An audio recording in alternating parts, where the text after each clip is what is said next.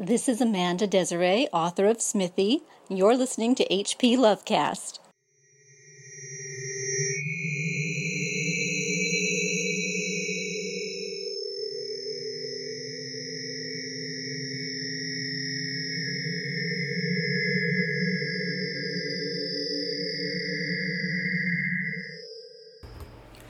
Hello and welcome to HP Lovecast Presents Transmissions, where we collect brief interviews by creators with new or upcoming projects. We open each transmission with a guest reading an excerpt from their project and then follow up with an interview proper. Transmissions posts on the last day of each month. I am Nicholas Diak, a pop culture scholar of Peplum films, industrial music, horror studies, and the editor of The New Peplum from McFarland. And I'm Michele Brittany, editor of James Bond in Popular Culture and the Bram Stoker nominated Horror in Space. I write on all things pop culture with a special emphasis on the horror and spy genres. Nicholas and I co edited horror literature from Gothic to Postmodern, also from McFarland. We conclude our King in Yellow month with this episode of Transmissions by presenting three interviews of guests involved in the Hippocampus Press new anthology Under Twin Suns. They are uh, editor James Chambers and writers Carol Gyzander and Meghan Arcuri. If you haven't read The King in Yellow, consider picking up the new version edited by Eric J. Guignard and Leslie S. Klinger. Our first transmission is from James Chambers, a prolific writer and editor. James has worked on various comic book series, including Kolchak the Night Stalker. He's the author of many short story collections, including Engines of Sacrifice, On the Night Border, and the forthcoming collection from Raw Dog Screaming Press on the Hierophant Road. James is the editor of Under the Twin Suns and joins us today to discuss this collection, along with providing a reading of his King in Yellow story, The Chamber of Last Earthly Delights, which could be found in his On the Night Border collection. This is a reading from The Chamber of Last Earthly Delights, published in my short story collection, On the Night Border, from Raw Dog Screaming Press. July 13th, 1921. For now, I can only record here that I write this on the pages left unused in my son's journal, recovered from his personal belongings while I processed his decapitated body for disposal last night. The law forbids funerals to those who surrender their lives to the government lethal chambers. I may mourn him only here. July 14th. My son's life and last days deserve whatever meager memorial I may provide, but tears overcame me yesterday morning and forced me to set down my pen. In supporting the passage of the progressive public euthanasia statutes, a feat accomplished only a scant 14 months past, I never considered that the flesh of my flesh and blood of my blood might find his life so utterly abhorrent and torturous he would choose to end it. I believed my family contented blessed with a modest but comfortable degree of financial security due to inheritances and investments, and free of the depression and moral ills that often inspire individuals to self murder. Only a short time ago, my wife, Eliza Mary, and I proudly anticipated our son Ronald and our daughter Sarah Jane starting families of their own one day.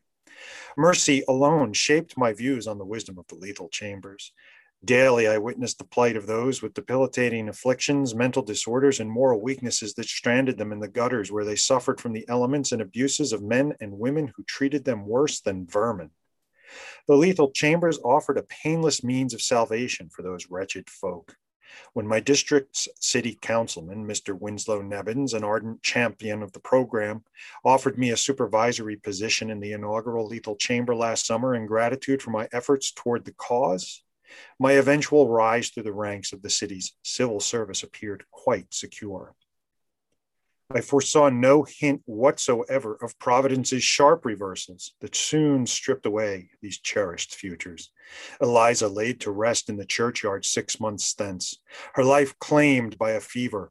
Sarah Jane unseen and unheard since her mother's demise, lost, abducted, or worse. Now, Ronald too has departed. Alone, I cataloged the items removed from him before I consigned his headless corpse to the crematory furnace. My grandfather's pocket watch, which I gave him on his 16th birthday, part of an heirloom set that included gold earrings passed to Sarah Jane from my grandmother, and a gold and ivory brooch given to Sarah in trust for her first daughter. Ronald's incomplete diary, in which I write, a copper amulet enameled with a citrine design of unknown meaning, and a copy of The King in Yellow, an infamous book, too easy to acquire despite municipal seizures of its reprintings in Paris, Boston, Rome, and other cities. I presume my rakish nephew Tyson, who studied art for a year in Florence, brought the damn thing back from Europe. My only comfort comes from having been spared the sight of Ronald's lifeless face, a sour boon granted by the nature of the lethal mechanism within the terminal chamber but I cannot bear to think of this any longer today. Hello, James. Welcome to the show. We hope you're doing awesome. I am. Uh, I hope you're doing well too. Thank you so much for having me. Oh, it's awesome to have you here. So, Under Twin Suns, congrats. It just came out about a month, two months ago. So, tell us about it. Give us your elevator pitch, sell it to us. So, an elevator pitch for this book is a little tricky because it's it's not a straightforward premise. Um, but I think I can boil it down to a couple of possible uh, possible descriptions. One would be what if a mysterious play that drove mad anyone who read it to the end really existed? How would history be different? But because the the King in Yellow and the Yellow Sign has uh, multiple multiple facets to it, the other description could be what if a terrifying entity, the King in Yellow, who burned out the world he once ruled, turned his attention to Earth and shaped human history? So that's those are my attempts at, at an elevator pitch for the uh, for the anthology. well, I like them both, and it really gives you pause to think about it in two different ways. Because I didn't think of you know the cosmic horror, the implications of cosmic horror of the second one, and that makes sense because of course Chambers' story would go on to influence uh, H.P. Love, Lovecraft and so many other folks too. Yeah. Yes. So now, we started this episode with a reading not from Under Twin Suns, but you know, from one of your stories from On the Night Border. That was your King in Yellow story. So that's kind of, I want to say it's the the germ of how this anthology came about. But why don't you elaborate? Tell us how did Under Twin Suns come about? There were several factors that came together. Um, I have been knocking around ideas for anthologies for many years, and um, despite my best efforts, I have been unable to kill any of them off. So I decided that uh, I was going to have to do an anthology project at some point. And I started thinking about what I wanted to do. And around that time, I also happened to be working on On the Night Border. And I had written a story called The Last Chamber of Earthly Delights. That was my first real attempt at writing something set in the uh, the King in Yellow mythos or and i've heard this referred to many different ways i've, uh, I've heard people call it the carcosa mythos uh, the yellow sign, the mythos of the yellow sign. Um, but I wrote a story that was essentially a direct response to The Repairer of Reputations by Robert W. Chambers. And that was the, the first story that introduced the king in yellow and the yellow sign, those ideas, those concepts, the play that could drive you mad if you read the second act. And I thought that was just an amazing story and kind of wanted to write something that took it uh, as literal piece as a little literal narration. And if you read the story you, you learn very quickly that it's actually told from the perspective of an, unre- of an unreliable narrator. Uh, but there are so many things with that that resonate today and it's it was written in 1895 it's set in i think 1921 in new york city and that, that was another piece that appealed to me. I, I love writing about new york city uh, reading about new york city. And there's but yet there are concepts in there that really shed a light on things, uh, issues, controversies, social trends that we see today. And I started thinking, well, what would what would a world where the King in Yellow really existed look like? What would history look like in different periods? Or if the yellow sign and the King in Yellow from Carcosa had an influence on our history, how would that have shaped um, shaped the world? And I decided, hey, there's a good idea for an anthology. Let's do alternate histories, alternate history stories, where the King in Yellow or the Yellow Sign, and the you know the King in Yellow, the play, the King in Yellow, the figure, the entity, were factors in in how history developed. And I thought, well, okay, let me write a proposal for that, which I did. And I made a list of authors that I really wanted to approach to contribute to the anthology. And I had, um, you know, started thinking about it was actually one of two proposals I wrote at that time. Uh, so I had another anthology idea that I thought would be really cool too. And I sent them over to Derrick Hussey, who's the publisher at Hippocampus Press. And we started talking. I had previously worked with Derrick on an anthology called The New York State of Fright, which I was a co editor for. And Hippocampus Press is just you know, an amazing publisher to work with. They are really uh, have you know Derrick has kept that running for many years. I think they had their 20th anniversary recently, or, or even more, maybe 20 something. I forget exactly, but uh, and they've they've produced so much um, so much valuable literature, recording and um, archiving and preserving the history of horror fiction and weird fiction, and they've uh, gone out of their way to publish lost works um, in the, you know, they have several series that are reviving works from the late 1800s, early 1900s, um, many by women um, who, you know, have, have sort of slipped through the cracks until now, until they've been revived uh, by Hippocampus Press and by some other books like uh, Weird Women, edited by Lisa Morton and Les Klinger. And I thought that Hippocampus would be a great fit for a book like this because it really, maybe it would fit with their audience. They'd be interested in some fresh interpretations of the yellow sign. And uh, I wanted to also do something with cosmic horror, but I didn't want to do Lovecraft. And so this seemed really appealing. Um, so Derrick and I knocked it around uh, for a while via email and whatnot. And then we uh, got a chance to chat face to face at uh, Necronomicon in 2019, the summer of 2019, and kind of firmed everything up there and uh, went ahead. And so from there, I, I jumped in and started uh, talking to authors and trying to get people on board. Very cool. Nice yeah. to see a little bit of the uh, behind the curtains on a, how an anthology comes along. Yeah, I'm terrible about I'm terrible about behind the scenes stuff. I'll I'll reveal it all. So be careful. what's helpful though uh, james is is hearing that it you know it was a two-year process. And that's not unlike what we encounter when we're doing academic anthologies uh, getting essays from various people when we do a call because uh, of course we we're not hand selecting people but um, it's more open. But it's nice to hear that the processes aren't all that different uh, from each other um, I'd love to hear what differentiates uh, the stories in your anthology from other King and Yellow inspired stories that have already come uh, before Under Twin Suns. That's that's a good question. It's difficult for me to answer. I mean, the glib answer is it's different because I edited this one. Um, that's not very helpful. Um, and and I have to I will I will say up front I haven't read all of the other Chambers related anthologies or fiction. I've read a fair amount. Um, so I couldn't give you a, really definitive answer, but I think it's it's the same thing that differentiates any anthologies uh, edited by different people. Uh, it's a different vision.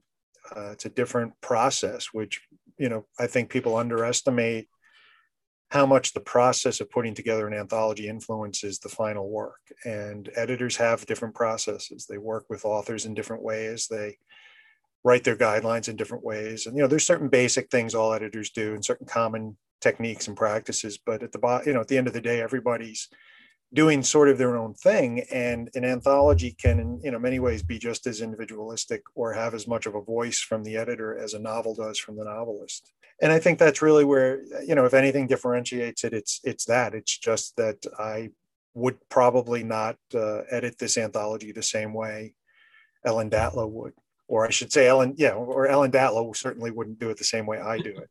Uh, I'm sure that I didn't do it the same way uh, that Joseph Pulver Sr. edited his anthologies. And um, Joe is, you know, uh, sadly no longer with us, but is acknowledged as one of the, the, the uh, most influential figures in this part of weird literature, you know, in contemporary writing. Um, so I, I, think that's what it comes down to. It's you know I probably you know even something as simple as I'm reaching out to my uh, my sort of author circle, and I'm thinking about who could do a great job with this or who could write something I'd want to read for this. And every editor is going to have different people in that in that group. You know, there's there are some that are going to come up for a lot of editors, and there are some who are only going to come up for this editor or that editor, and that's where you really get the opportunity to bring something new to the table. I think. Now, James, is Under Twin Suns your second anthology you've edited after New York State of Fright? It is, yes. Oh. So the, the last anthology I edited before this was New York State of Fright. It's but New York State of Fright was not the first anthology that I edited. Oh, what, was, what was the first? Way back in the 1990s, I was an editor for a comic book publisher called Tekno Comix, and they did things like Mickey Spillane's Mike Hammer and Leonard Nimoy's Primortals, Isaac Asimov's iBots, Neil Gaiman's Mr. Hero, and things like that and it's at the um, the end of the cycle for the comics. The company didn't last that long. I think about three years. Uh, but toward the end, we were start because they had all these connections with the larger publishing world because they were working also with Anne McCaffrey and John Jakes and um, these other people. They decided they wanted to put out illustrated anthologies uh, based on the characters, and so I edited an anthology of Isaac Asimov's iBots stories, uh, and I worked on an anthology called Anne McCaffrey's Acorna, uh, which was about a unicorn girl, essentially, a humanoid girl who had aspects of a unicorn. So some science fiction fantasy. Uh, and those had uh, multiple uh, contributors, I think three or four contributors each with uh, illustrations. So under Twin Suns, since that one is you know constructed during the pandemic, how different was it, you know, putting this anthology uh, together versus New York State of Fright and your comic work of the 90s? yeah they there's no like if you drew venn diagram for these three different types of projects there'd be no overlap. It was so totally different. I mean the nine the books i did in the 90s i was doing um, as a staff editor uh, i was working with you know a, sort of narrower list of authors and contributors. Um, i probably had more fun on those working with the artists than the authors which is not to say anything negative to the authors who all turned in terrific stories. A New York State of Fright, I was one of three co-editors and that was um, a more intensive project. We wanted to uh, work with our contributors because it was a very focused book. It was New York horror authors doing New York horror stories. Uh, it was published by a New York horror publisher, Hippocampus Press, and it was a fundraising anthology to raise money for a New York City program called, Girls Write Now, and the right is spelled W R I T E, which pairs at-risk teen uh, girls interested in writing with professional publishing mentors for like writing and career planning and things like that. So we did a lot of hands-on editing for that because uh, it was focused not not for all the stories. I mean, it really kind of varied, but there were some authors where let's we'll work with you if you know if the story's close, kind of thing. And so we put a lot more of that kind of effort into the anthology, uh, which was good and fun and you know just a, different course. Um, and and it was there was consultation among the three edit, co-editors about what should be what, what should we do with this story should we include this story should we not uh, Under Twin Suns was basically my baby. Derrick at Hippocampus Press pretty much let me go with it. Um, he was great to bounce ideas off. Uh, if I needed advice, he would provide some advice. But as far as you know, the stories and the direction of the anthology, he was really uh, very gracious and giving me a lot of freedom. And I took a very a very focused approach to this book. I had an idea of what I wanted. I made my list of authors I, I intended to uh, approach based on what I hoped I would get stylistically, thematically, and um, just in you know in general, uh, you know, a variety of narratives. Um, and I and I went forward with that, and you know, not all the pieces fell into place the way I wanted to, but all the pieces fell into place in a really great way. And so this was it was different because this was not a collaborative editorial effort in the sense that the um, the 90s anthologies were collaborative because there were other editors uh, at different we were we were actually producing those at Tekno Comix but to be published by i think it was HarperPrism at the time and so there were editors there who had input because they were the ultimate publisher we were essentially the book producer and so there was you had to work with them. You had to work with uh, the other editors at Tekno Comix. Had to work with the uh, authors, the authors' agents in some cases, the illustrators. um, New York State of Fright. There were three editors, uh, and so under Twin Suns, it was you know like time for me to to do my own high wire act, I guess. Aww. Well, it's it came off very successful at the anthology, that's for sure. Thank you. Given that uh, Chambers, uh, The King in Yellow, um, has been such an influence on this book, I would love to to kind of wind back the the wheels of time and find out from you when did you first read The King of Yellow, King in Yellow, and what were your initial impressions of, of the stories? I can't, I honestly do not remember the first time I read the story. Uh, I remember when I first read it seriously with the intent of sort of analyzing it, which was much later. I'm sure I had read it, The Repair of Reputations um, and The Yellow Sign. I, am sure I had read those two and probably more than once in various anthologies over the years, reprint anthologies. I don't know if you were if you were reading horror in the 80s, you probably have a stack of those old uh, Barnes and Noble anthologies that were put out, you know, frequently, and other hundred great horror stories and best tales of uh, weird fiction and things like that. But when I first read them, the edition that I found was the uh, was a Chaosium uh, edition, a Chaosium book, and I, I don't believe the title was The King in Yellow but I can't remember off the top of my head what the title was, but it reprinted uh, all the relevant King and Yellow stories and, and, a lot of other Chambers stories. And I thought it was cool. Uh, it, it honestly did not get under my skin then the way it did later. And I do not recall exactly what brought me back to the stories years later, but I went back to read them much, much more recently within the last 15 years or so. And the repairer of reputations just kind of planted its stakes in my imagination.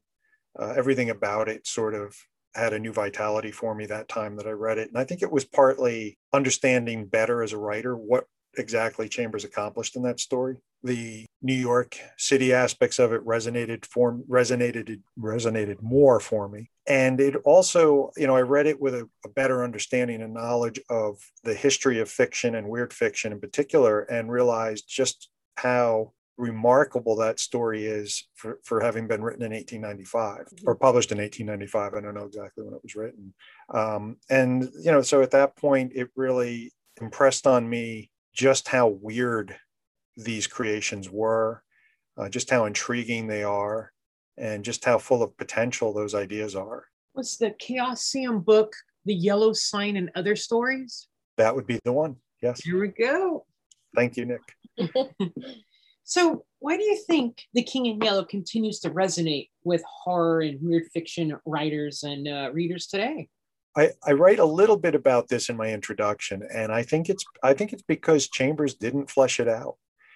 Um, you know, those stories, The King in Yellow, Mythos, The Repair of Reputations, The Yellow Sign in particular, uh, and then snippets in The Mask and in the court of the dragon elements of in the court of the dragon. And those are the four considered the four core king and yellow stories. I have been learning that there are other stories people consider possibly part of the king and yellow mythos and i haven't haven't um, learned quite enough about that yet to take a position so I'm, I'm still reading about that. But in all of those four stories you get very very little from the play the king in yellow. There are a few stanzas here and there.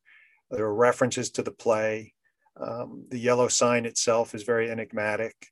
Uh, the, the, character in the yellow sign, who is the most horrific character, uh, probably of the four stories, uh, described as a, as a coffin worm in appearance, is never never fully explained. and I think I think loose ends are endlessly appealing to horror writers or to any writers. I mean, if you have an imagination and you read these stories, you cannot help wondering what if or what did this mean or what next or how would this look in a different setting different time different place different characters? And i think that's what grabs writers imagination with those stories. Well on that note we're coming up to uh, the end of the interview and would love to hear uh, what's next for you james. Well let's see. I just had uh, in july a novella published called devil in the green. That is a cryptid novella about the montauk monster uh, and a little bit of Bigfoot. and some other mysterious things, maybe a little Men in Black. That was part of a, uh, a series of cryptozoolo- cryptozoology novellas. In the fall, Raw Dog Screaming Press is publishing a second collection of my fiction. and this will collect my short uh, science fiction and fantasy fiction. And the book is called On the Hierophant Road. And, and thank you for the gasp, Nick. I didn't know that about because because I've got On the Night Border. I've got one of the special versions of On the Night Border that has a a front matter that's numbered and tailored just to me. Oh, Very nice. So Those, those were cool. Yes. I, I hope uh, it's probably costly for Raw Dog Screaming. I'm pressed to do that again, but I hope they do because I Mhm. treasure my On the Night Border copy that has that. Um, actually, I have one more question before we let you go, and that is in the introduction, you said that there is no relations, as you know of, between Robert W. W. Chambers and yourself. Have you since yet made a connection with him uh, as an ancestor? No, no, I haven't. And I, somebody who is related to him reached out to me online, and we we chatted a bit. And then I, I sort of dropped the ball in following up, but I couldn't couldn't really see any path to a connection. And you know, as I as I mentioned in the introduction, he has roots in Brooklyn. He was born in Brooklyn. Uh, I have root family roots in Brooklyn, um, but they're not on the Chambers side of the family. Um, but then he had roots upstate in upstate New York. I have roots up there, but apparently it's a different part of New York. And so I think it's probably just one of those coincidences, or the if there is a relation there, it's so far removed that uh, it's difficult to determine. You may not be related to him, but you do benefit for being next to him in the alphabet on the bookstore shelf space. Yeah, I hope so. I'm, I'm sure all those uh, those copies of Chambers books are flying off the shelves. well, James, thank you so much for coming on and chatting about Under Twin Suns. Congrats on its uh, Mhm. publication, and we wish you and your new anthology continued success. Thank you so much. I appreciate I appreciate the uh, the support and the chance to talk about the book.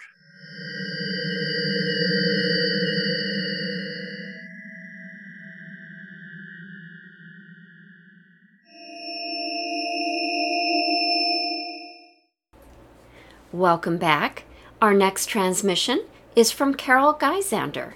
Carol is a writer and editor, and her short stories have appeared in anthologies, anthologies such as Cat Ladies of the Apocalypse, Stories We Tell After Midnight, and various Writerpunk anthologies.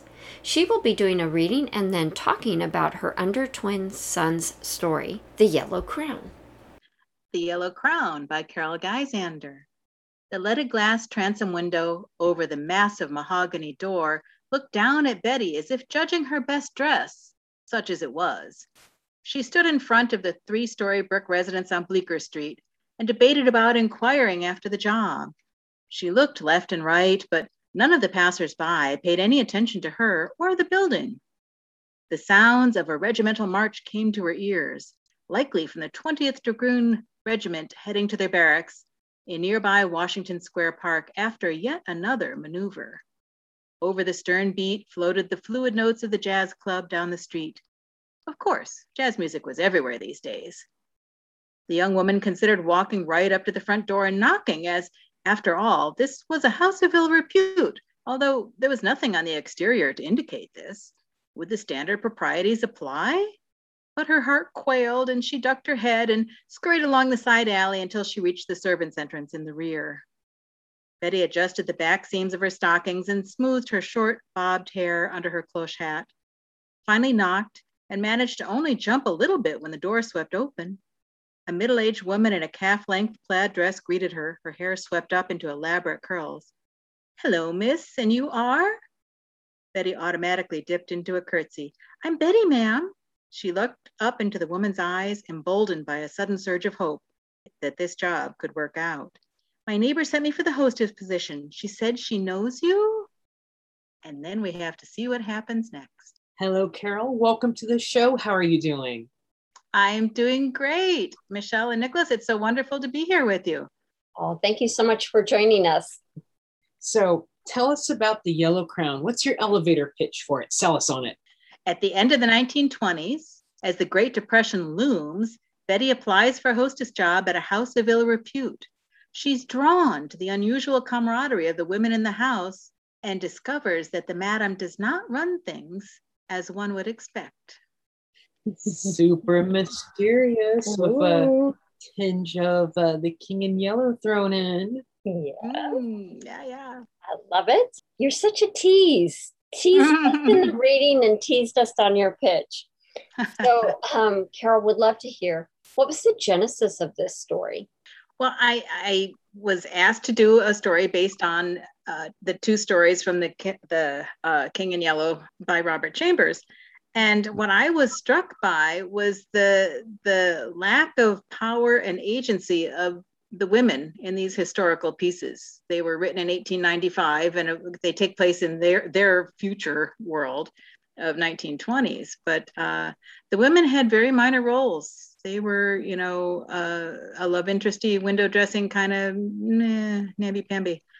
So I, I think women had a lot more power. We just didn't always see it.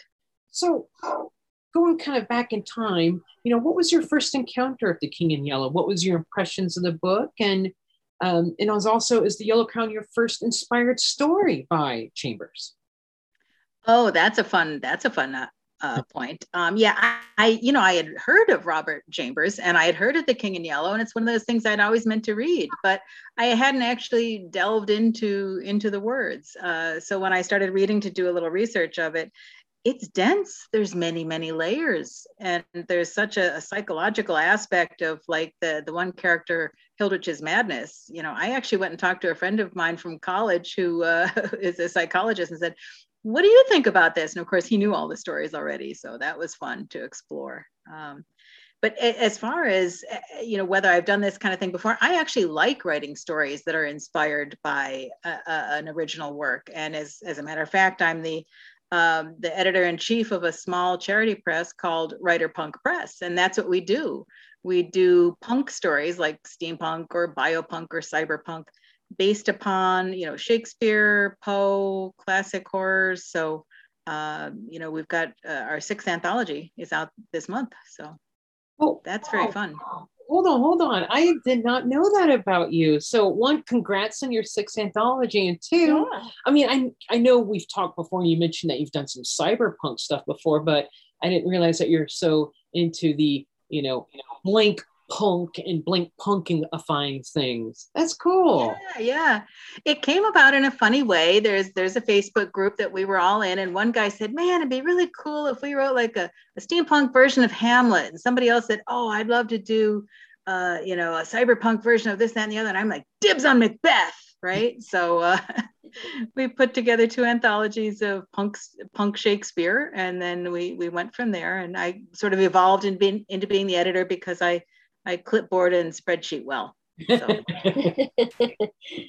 uh, well, I, am going to tell you, Carol, you made it seem so seamless, the Yellow Crown to just seamlessly fit right into Robert Chambers' original stories. But um, kind of pulling back the, the curtain, were there any challenges that you encountered in writing your story? Yeah, it, it was uh, interesting trying to parse out all the what does this really mean? You know the the the story of the uh, repairer of reputations he describes new york city with all of these phrases and all these historical things going on. And i am not the biggest strongest history person. So i had to actually tease apart okay how much of this was real you know and how much of this was in the guy's imagination with his megalomaniacal uh, uh, reactions after reading the the play that drives you mad uh, so that that took me a little bit to to wade through and then decide where was I going to go with my story. You know, mm-hmm. so that that was fun and a challenge at the same time. Mm-hmm. So, what are the main things you want readers of the Yellow Crown to take away from your story?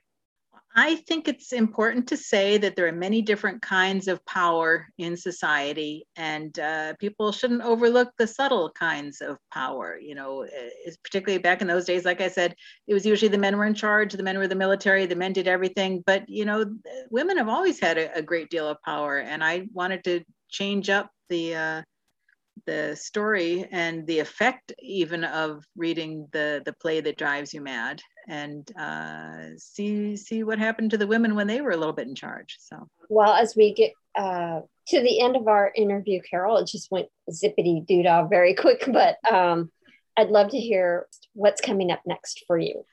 Oh, well, thank you for asking. That's, that's terrific. I actually hinted at it, but we have our sixth anthology out from Writerpunk Press. Yay! And it's called Taught by Time Myth Goes Punk. And if anybody's actually looking for this, we have a, a bit.ly thing, bit.ly slash taught by time, takes you right to the book on Amazon and, and helps people find it. So uh, it, all sorts of fun and cool stories in there. And I actually did the internal artwork on it as well. Oh, wow. Carol, you're also an artist? No, I graphic stuff. Oh, wow. Yeah. So that's fun. You are a woman of many talents. Oh, thank you. Thank you. Well, Carol, thank you so much for popping on to chat with us about uh, the Yellow Crown. Uh, we wish you continued success. We hope your uh, story continues to be very well received. Well, thank you very much. And I appreciate the opportunity to, to talk about the story. And it's always fun to chat with you guys. That's why the time goes by so fast.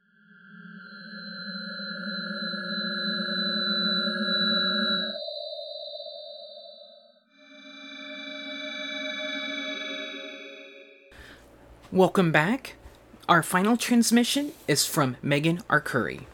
Meghan is a New York based author whose many short stories have graced countless anthologies, such as Chiral Mad, Borderlands 7, and New York State of Fright.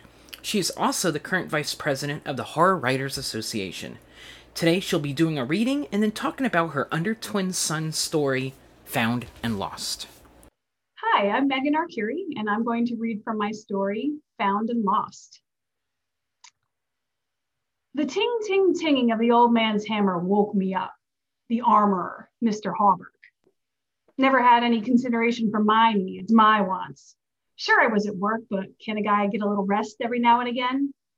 This is the armory, Joseph. We have no time for rest, he would say. I was his assistant, more like his whipping boy. Treated me like a second class citizen or worse, a goddamn immigrant. I toiled away in the cramped, musty back room of the shop polishing and dusting seemingly every damn pile of hip plate in the city. Followed, Joseph, followed, he'd say. Then it was head to Prince Street to get this, head to Mercer Street to get that. I was always getting something for the crazy hoarding dragon. The stacks of breast and thigh plates surrounding me were proof positive. He could barely walk around, they were piled so high. And don't get me started with the chainmail. A loud thud. The tinging had stopped. Hang it all! His voice came from the front of the shop. It was loud enough to wake the dead. Old bastard must have dropped the hammer on his foot. Again. Please be careful, Papa. Ah, the lovely Miss Hawberk must have arrived while I was sleeping. Don't fret over me, my dear. I'm fine, he said, especially because I've finished it. Come, look. It's magnificent, Papa. I stepped to the door and pushed it open a crack. The armorer stood in the middle of the shop with Miss Hawberk. Constance. I spent many a night thinking of taking a turn with that one. Those soft lips, delicate fingers, long legs wrapped around me. Isn't it? He said. They both looked at something resting on a cloth in the palm of his hand. Then he gave her a warm, loving look. I'd like to give her another kind of look. The front door burst open. Did you get it? Lewis, Miss Hawberk's fiance. He was a soldier, tall with thick, wavy hair, one of those chins that could cut granite. Too handsome, too smart, too polite for his own good. He would even smile at me on the rare chance Hawberk allowed me out of the back room. Lewis. I didn't like the prick, didn't trust him. Always seemed off to me. Mr. Hawberk nodded. Yes, our upstairs friend was right.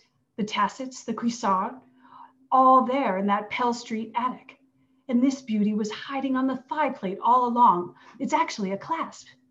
He slid the cloth with whatever was on top of it into Lewis's hand. Things are coming together, he said. We'd like to welcome Meghan Arcuri to the show. Meghan, how are you doing today? I am well, thank you. How are you guys? We're we're doing great. So glad to have you here with us uh, this evening, and looking forward to talking about uh, talking with you about uh, "Found and Lost," your short story in Under Twin Suns. So thank you so much for having me. I'm so excited to be here. Well, well, tell us a little bit about Found and Lost. What's your elevator pitch? Sell the short story to us. Sure. Okay. Um, what if Hildred Castaigne from the Repair of Reputations was right? What if he wasn't just some unreliable, unreliable narrator who hit his head and created some made up fantasy world? In Found and Lost, we see the world through the eyes of a new character, Joseph, and we learn that Hildred was more in tune to the King in Yellow than he even knew very cool. We, we know that we've the the short stories that we've all read from Under Twin Suns so far, they all take a you know a different trajectory or re-envisioning of the repair reputations. And what was the second story? The yellow There's sign. Two of them that everything. I think the yellow sign was yellow sign. Yeah.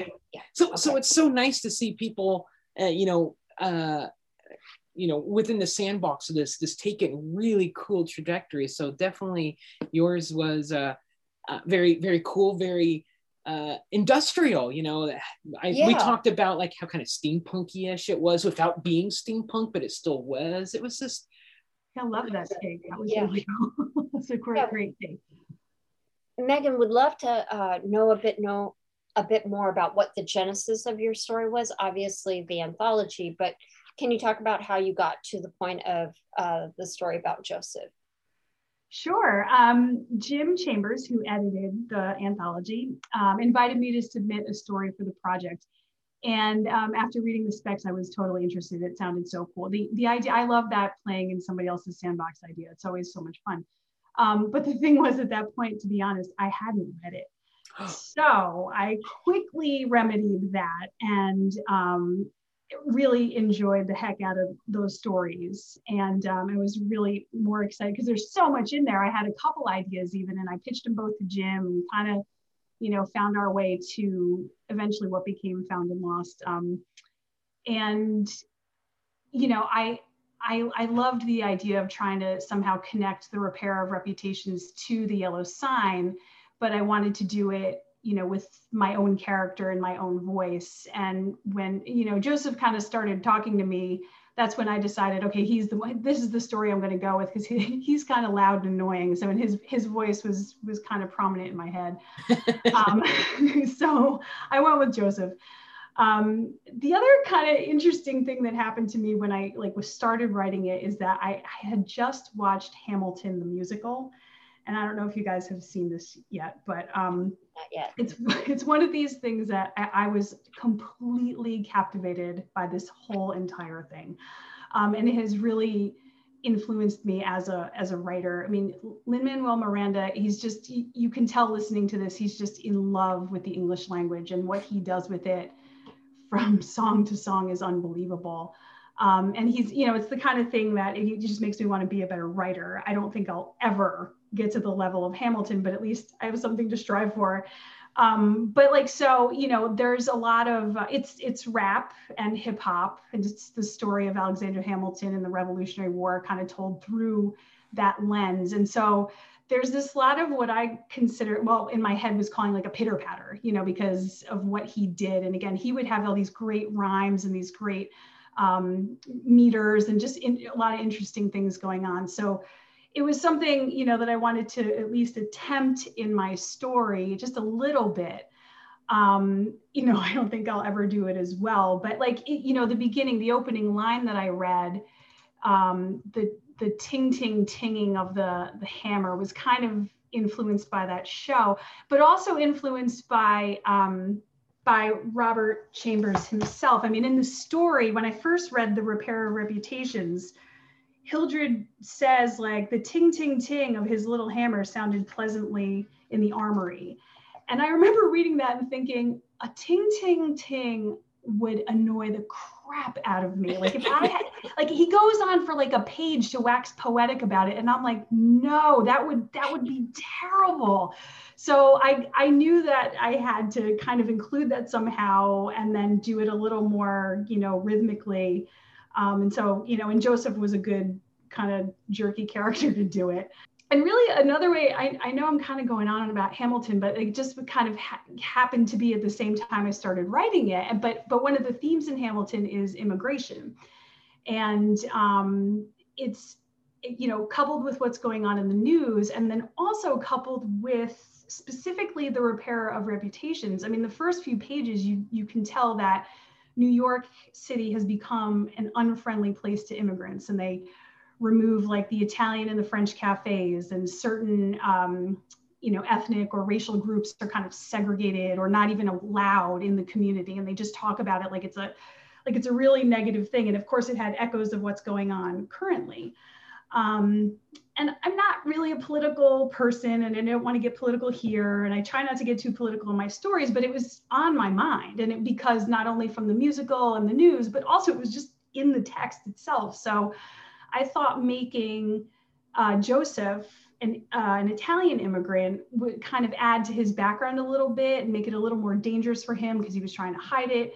Um, it doesn't really end up biting him in the face ultimately, but it was just something to kind of play around with. Um, and you know, in in addition to like taking Hildred's story and saying, "Hey, what if he actually was telling the truth?" I also kind of turned the other characters on their head too. So like Hawberk, the armor, and Lewis and, and Constance were all very, I found them to be very sympathetic in the repair of reputations. But I was like, well, let's let's make them jerks too. And let's, you know, let's kind of change it up a little bit. And um, you know, I, I tend to think that Hawberk kind of knew Joseph was an immigrant and probably, but didn't say anything, but paid him less because of it. And so that, so you know, when when we were talking about Joseph being an unreliable narrator, he kind like in my mind he's kind of not. He's he says it like it is, and he you know he's pretty unhappy, and he has you know justification to be unhappy.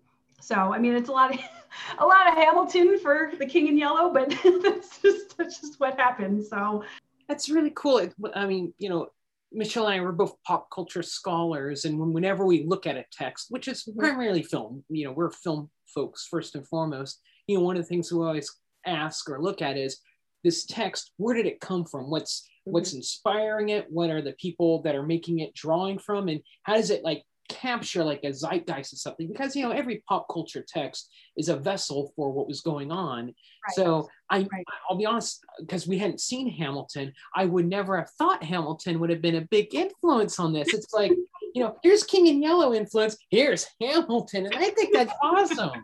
Mm-hmm it was kind of it was yeah when i started thinking about this question i'm like oh, that's right i had just seen hamilton.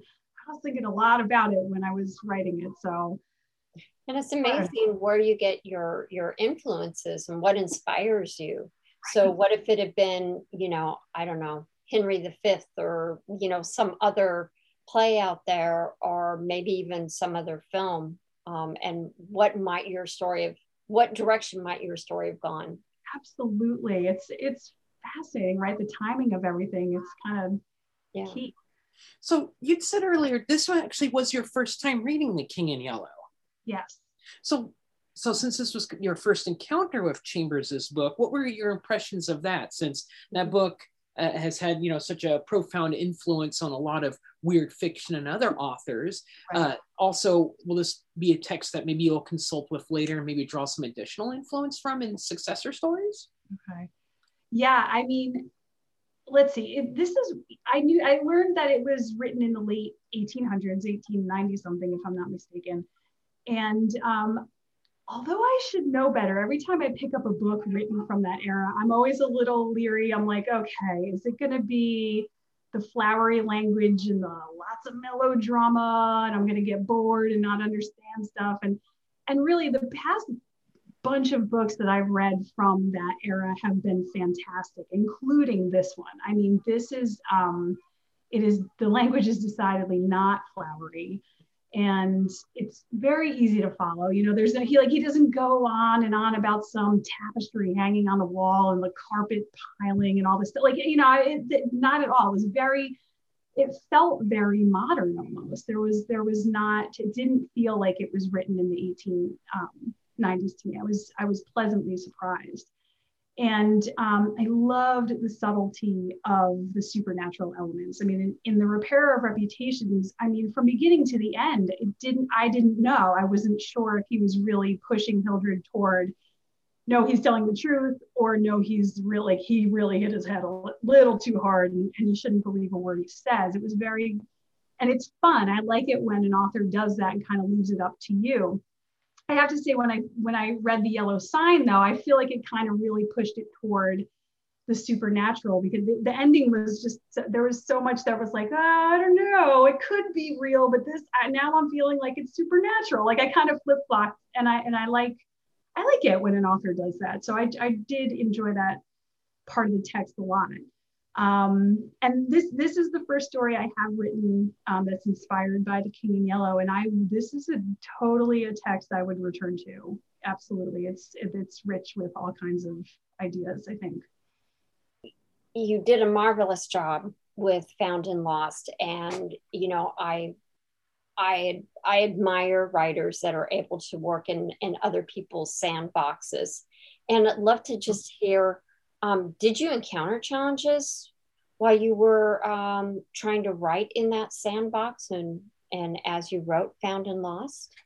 Absolutely. And but they were they were i have to say they were fun challenges. Like there wasn't a time where i wanted to like you know throw the computer against the wall. This is one of those stories like, the struggle's worth it because it's a lot of fun.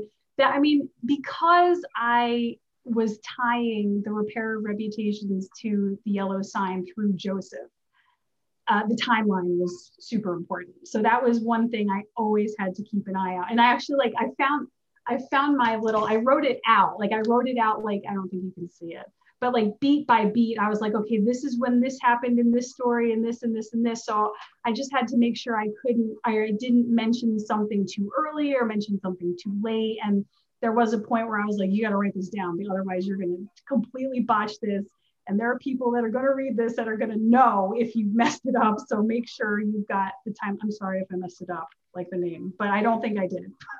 so, but that, um, you know, it's, it was important to get the timeline right. And um, the other, one of the other challenges also was um, what New York City looked like. I think he wrote, he was saying it was in the 1920s. This was New York City in the 1920s. So as I was writing, I was just throwing out like street names that I knew, blah blah blah. And then then a little voice went off like, "Oh, did that did that exist in 1920 in New York City?"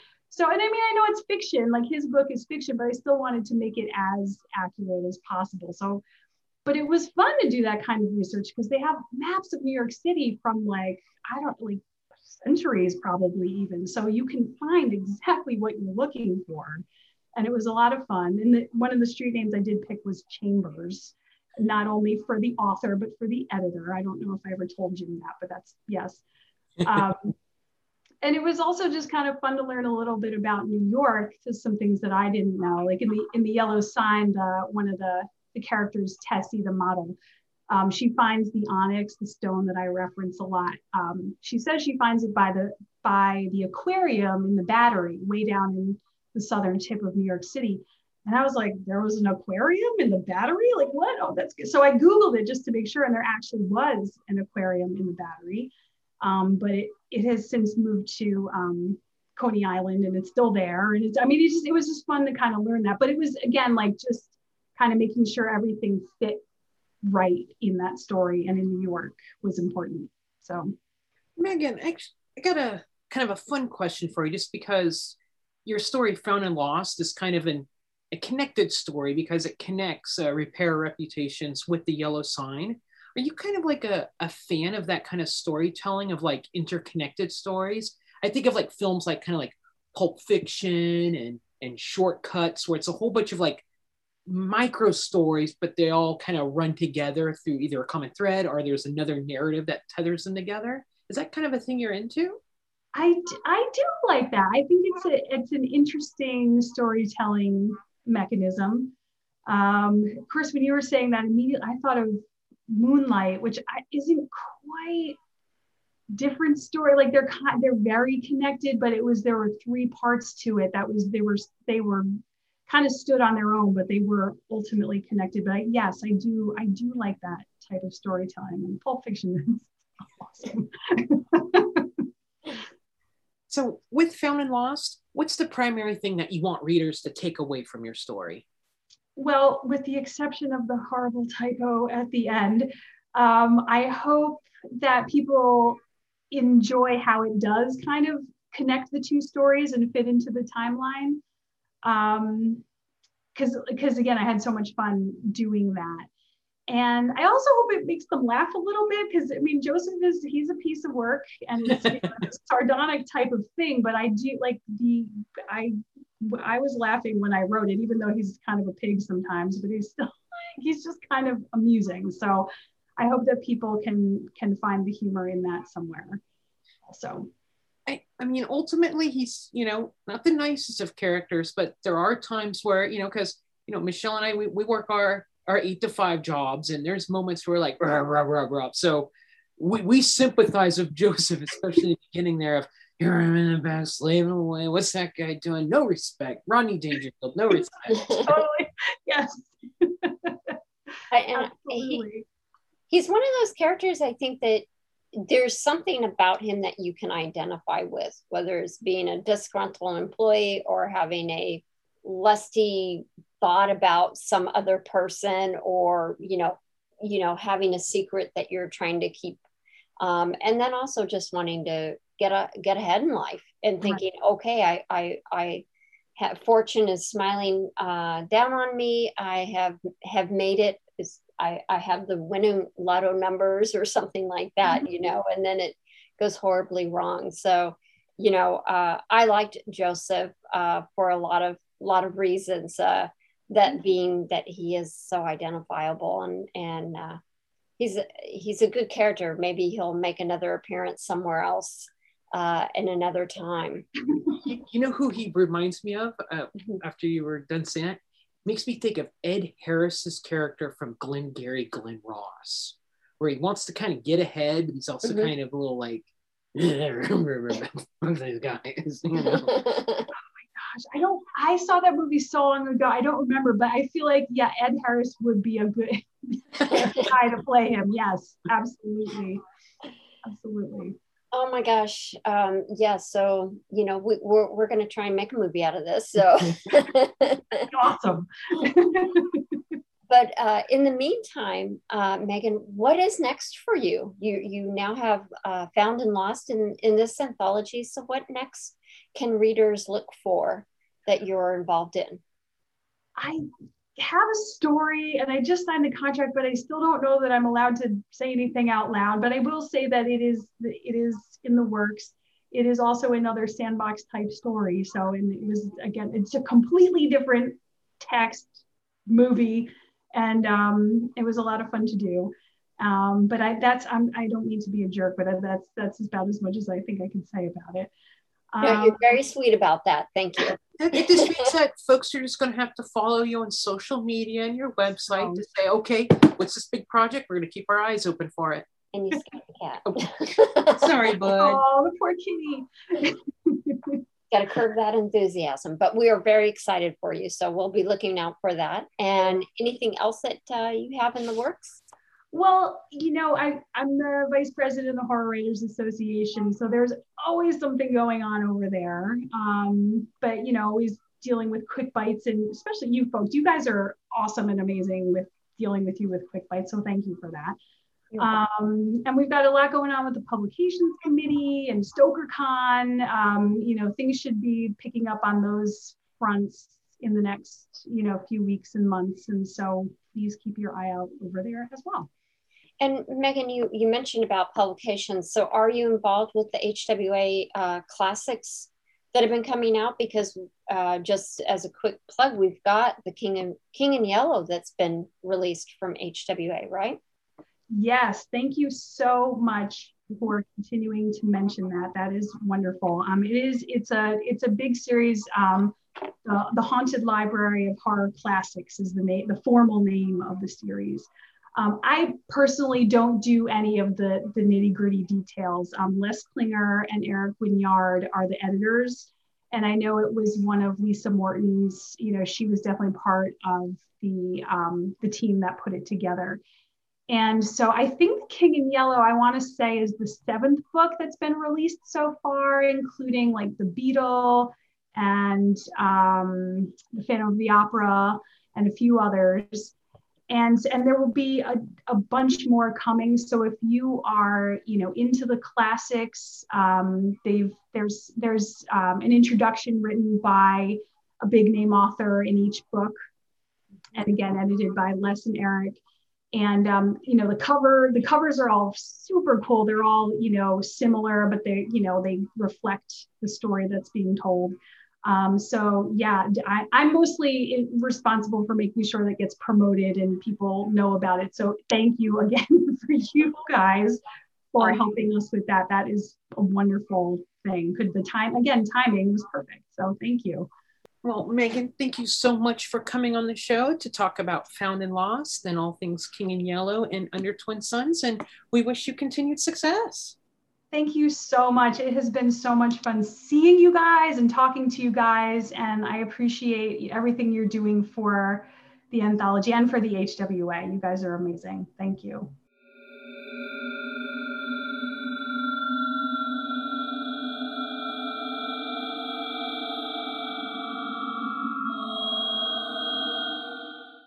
And that concludes the final transmission for this episode. We want to th- say thank you to Amanda Desiree, who provided the opening bumper for this episode. Amanda is the author of her debut novel, Smithy, published by Inkshares. Scott Thomas, author of Kill Creek, states Smithy is a heartbreaking, terrifying experiment in slow burn horror. I wholeheartedly agree. We wish Amanda much success. All right, for upcoming events, let's talk about September HP Lovecast.